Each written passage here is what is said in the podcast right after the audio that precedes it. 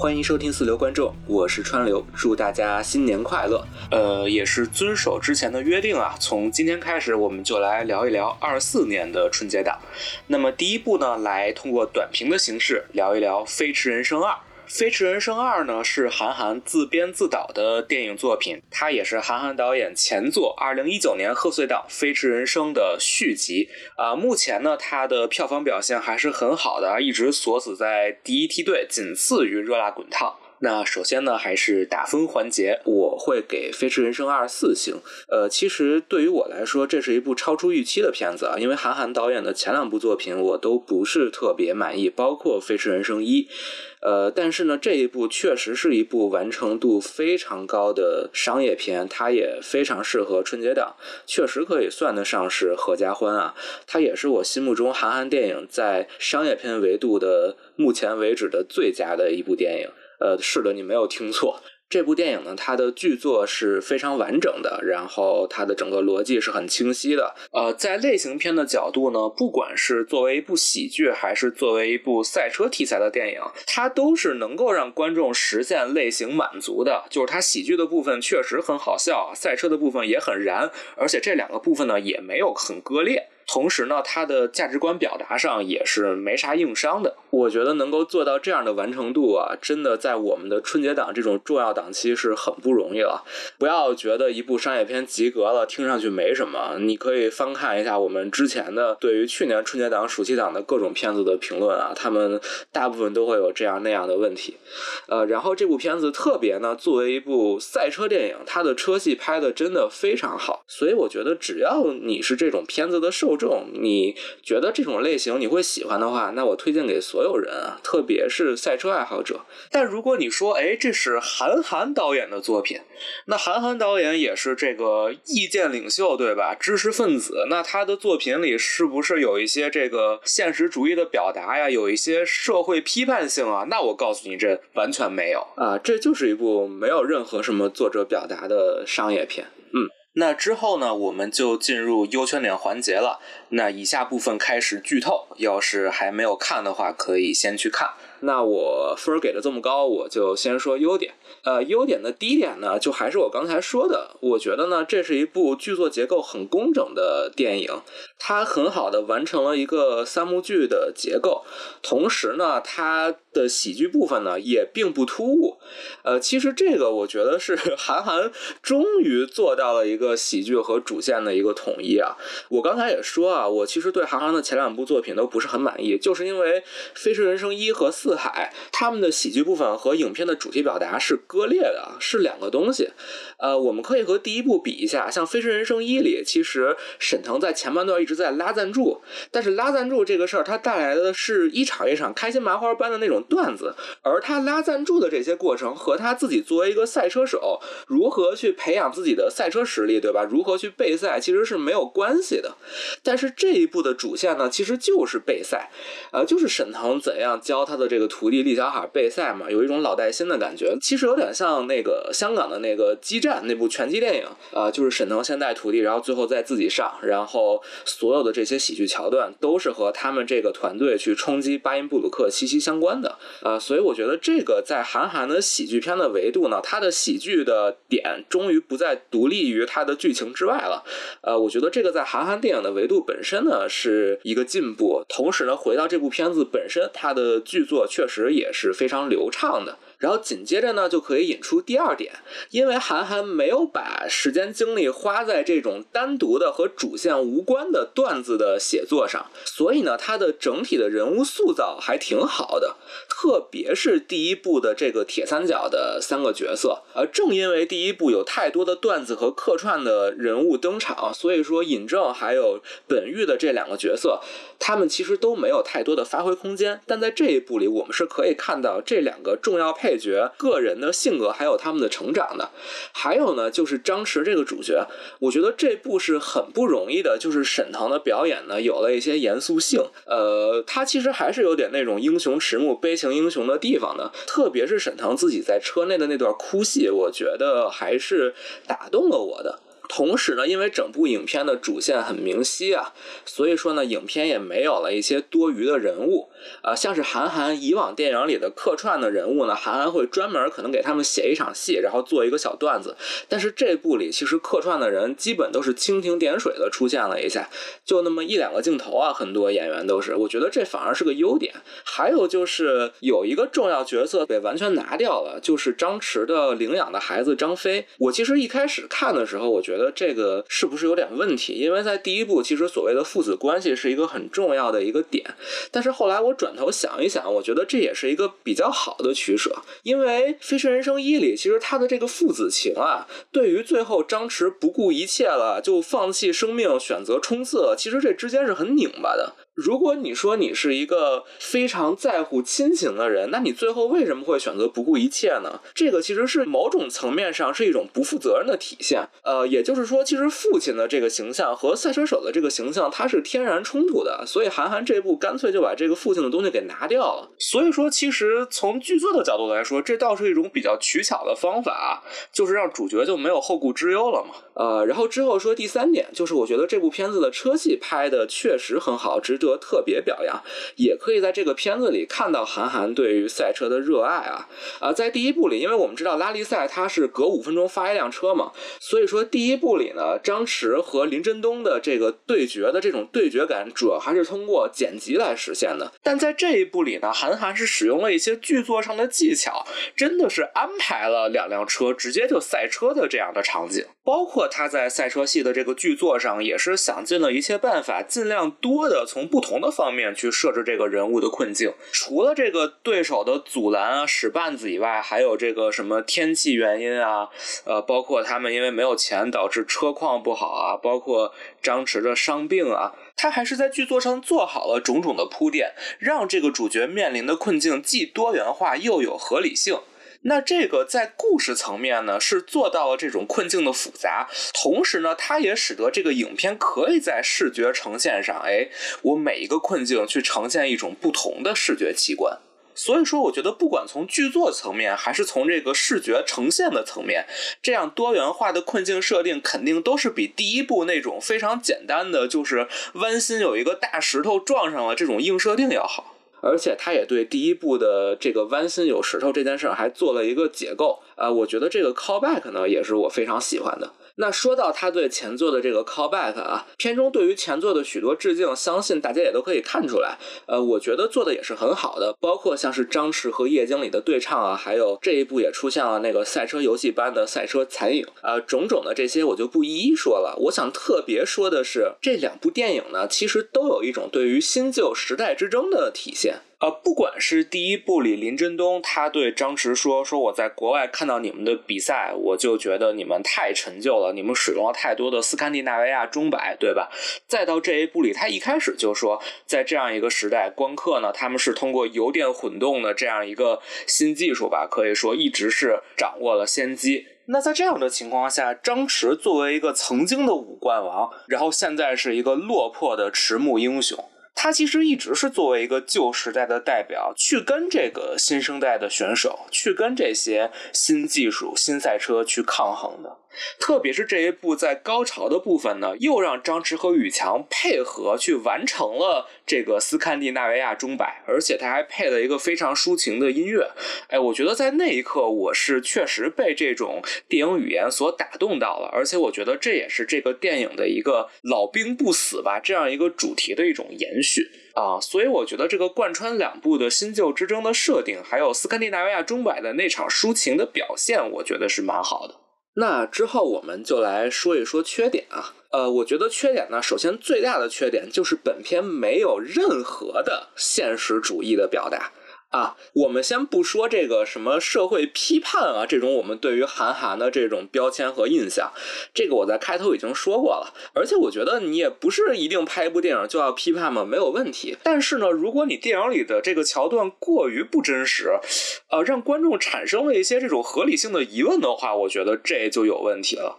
呃，我觉得韩寒的电影里有一个共通的问题啊。就是你看他的所有电影，他的主角你感觉都挺穷的。但是呢，他们缺钱这个事儿，感觉只是一个很悬浮的一个设定，而我们其实从来没有看到缺钱究竟对于他们造成了什么。就是这个缺钱这个东西，看似好像是一个危机，是一个阻碍。但是呢，缺钱这件事儿从来没有真正的对主角造成打击。那放到《飞驰人生二》里，这个问题其实就很明显了，因为缺钱这件事儿好像是这个故事前半部分他们面临的最大的一个困境。就是沈腾他们一开始就说：“哎呀，这个钱不够，我们组一个车队至少要花六百万，对吧？你这个厂长只有四百万，最后啪砍到两百万了。但是你发现最后他们好像把这个车队也就给攒出来了。”哦，那就算他们变卖了一些他们的驾校里的这个资产吧，包括互相凑了凑钱，咱们就算你凑了个三百万，你三百万凑出来三辆车，一台去对撞了，然后咱们就算你把大头都花到了厉小海这个车上吧，那厉小海得了一个第二，我觉得 OK，这个我能接受。但是你最后张弛开的这辆车到底是多少钱攒出来的呢？然后这样的一辆车真的就可以超越你当年的那个记录吗？我自己是非常的不信服的，而且呢，韩寒他还一直在这个电影里强调，就是竞技体育它没有绝对的公平。不管是第一部里的富二代林振东，还是第二部里这个光赫，他们都是非常有钱的这种顶级团队。而且韩寒还特别是借林振东之口向观众说过，就是竞技体育就是没有绝对的公平，有钱就是会有优势嘛，这是很正常的。哎，但是那怎么最后沈腾每次都可以大力出奇迹呢？就是我们说沈腾在第一部里的时候，我觉得我还能够接受，是因为他那个车不幸被尹正意外搞得撞毁了以后，林振东帮他修复，那可能是采用了一些更加高端的配件，然后最后他超越了林振东，这个我是 OK 的。但是在第二部里，就沈腾这个车子，他好多的关键的部件都没有。他是怎么样超越他第一部的那辆赛车的呢？就是韩寒导演一方面在强调竞技体育没有绝对公平，这个算是强调一种社会现实吧。但同时呢，他每一次又让主角用一种大力出奇迹的方法，非常魔幻的，就是靠着意志力去赢下了比赛。我觉得这个是挺拧巴的。还有就是，我记得韩寒他在拍《飞驰人生一》的时候，我看过他的一个花絮，他说他们那个实拍的时候，沈腾的那辆车啊实际上造价大概是七百万。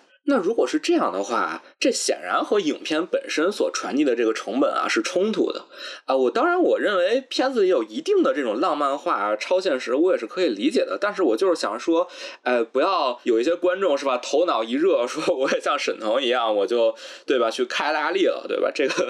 肯定不是像片中这样两百万就能攒个车队出来的。然后第二点呢，就是我觉得片中的车队的两位新角色有一些过于的脸谱化了，就是厉小海还有刘显德这两个角色嘛。其实他们这两个角色的人设就是特别日漫的一个设定，就是所谓的天才和蠢才嘛。他是非常卡通的，但是你不能去细想，就这个刘显德他为什么自己贴钱就要去巴音布鲁克参加比赛，对吧？包括这个范丞丞，他只是一个汽修厂的员工，那就算他原来当过一年试车手吧，他真的就。培训一下就能去吊打那些那么多年经验的职业车手吗？韩寒他自己也在博客里写过呀，你不要用你的爱好去质疑别人的专业，对吧？所以这就都不能细想嘛。呃，当然呢，还是那句话，商业类型片啊，二号人物看性格，我觉得没有问题。但是我想额外说的一点，就是关于厉小海的这个天赋型选手的设定啊，我个人觉得他其实也是非常打脸《飞驰人生》第一部的。看过第一部的人，我不知道你能不能回想起一个桥段，就是呢，在第一部结尾高潮的时候，有一个闪回，就是教授客串的那个年轻赛车手，他问当时做教练的张弛，他说：“教练，你能不能传授一下你这个一招必胜的绝技？”哎，这个时候沈腾就说了：“说如果有必胜的绝技，凭什么你会，别人不会？竞技体育是练出来的，冠军呢是撞出来的。哎，唯有奉献，对吧？”这个也是符合现状的嘛，因为我们知道韩寒他自己的赛车水平是很高的，但是韩寒自己也说过，他第一次开比赛直接就开沟里了嘛，就并没有真正的天才。哪怕你是韩寒，大家都觉得你好像是个天才少年，你的成功背后也一定是有无数的这个付出还有练习的。但是厉小海这个角色的出现呢，其实就是打了沈腾在上一部结尾之处这个慷慨激昂的演讲的脸嘛。这样一个漫画般的这样一个天赋异禀的选手，就这样轻而易举的就干掉了这么多有多年经验的职业选手，这个显然是一种漫画式的理想化的塑造，但它和真实生活里的体育竞技绝对是背道而驰的，也跟《飞驰人生》系列之前一直所弘扬的这个精神是背道而驰的。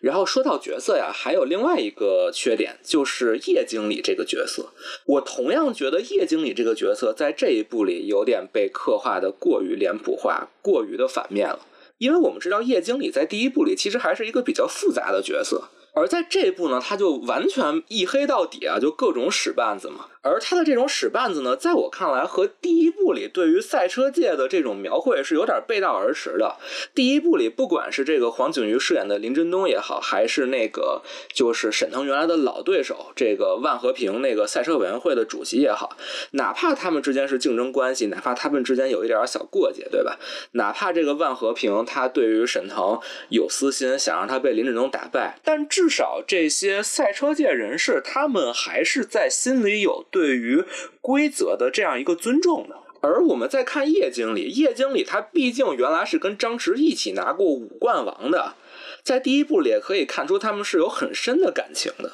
但是在这一部里呢，叶经理他是一直在不断的使绊子，而且比如说像是他不让厉江好上场这种，你只是说言而无信吧。但是像是他对撞的时候，他偷偷装违规零件，这种就已经是违反规则了，对吧？特别是高潮部分，他让自己二队的车去堵张弛的车，其实这个性质上就非常严重了。因为《飞驰人生》两部里一直都在强调巴音布鲁克这个赛道非常的危险，你山下就是悬崖。那你在这种情况下，你使这样的手段，你不仅仅是违反规则，你这个其实是对张弛也好，还是对你自己二队的选手也好，生命的一种漠视，这个是完全的违背了体育精神的。所以说，我觉得这种其实已经是有点 O O C 了。就是我真的不太相信第一部里叶经理那个人设，他能干出这样的事儿。而且他前脚还刚对翻车的高华阳说：“说没事儿，你人没事儿就好。”后脚就开始指使自己的队员干这种事儿，就这样的人物设定，我是不能接受的。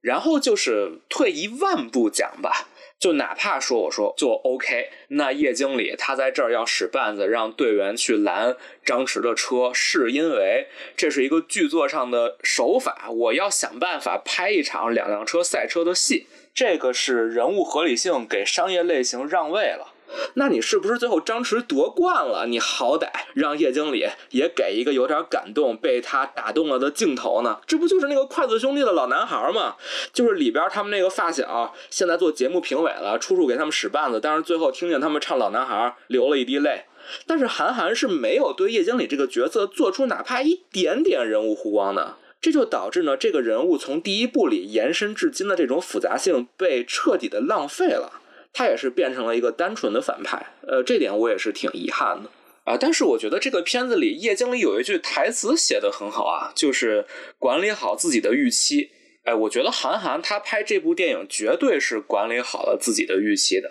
他就是这次没有任何自我表达的野心，他的目的就是拍一部哎四平八稳的商业片《贺岁档》，然后呢，他把它完成好了啊。我其实觉得这是一个挺值得肯定的事儿啊。我不知道是不是四海的失败让韩寒他有了一些思考。就是韩寒他虽然当年是意见领袖啊，是这个公共知识分子，但是在这个时代呢，韩寒在电影中试图进行的一些对于社会现实的表达，他可能确实是已经跟不上时代了。不管是他对于小镇青年的这种现实困境也好，还是对于性别议题也好，韩寒他自己的认知还有他的理解，可能确实是已经落后时代浪潮太多了。呃，我也看到一些评论啊，说《飞驰人生》这部片子是一部含金量百分之一百的电影啊，是一个 kingdom 啊什么的。但我个人其实不觉得这是个缺点，我反而觉得这个是个优点，对吧？就是咱们作为创作者，认识到自己的局限性。我如果我表达不好的话，我就先不表达，这个挺好的，对吧？我们对比一下之前我们聊过的《消失的她》。就是明明创作者他是一个有着直男癌价值观的人，他还要去假装啊我是女性主义，然后去吃一波女性主义的红利。和这样的作品比呢，我反而是挺尊敬韩寒的。我觉得这就是一种清醒，因为咱们中国从来不缺沉溺于个人表达的导演，对吧？而且很多观众还叫好呢，还有人觉得这个咱这个逐梦演艺圈的毕导他也很有个人表达的情怀呢。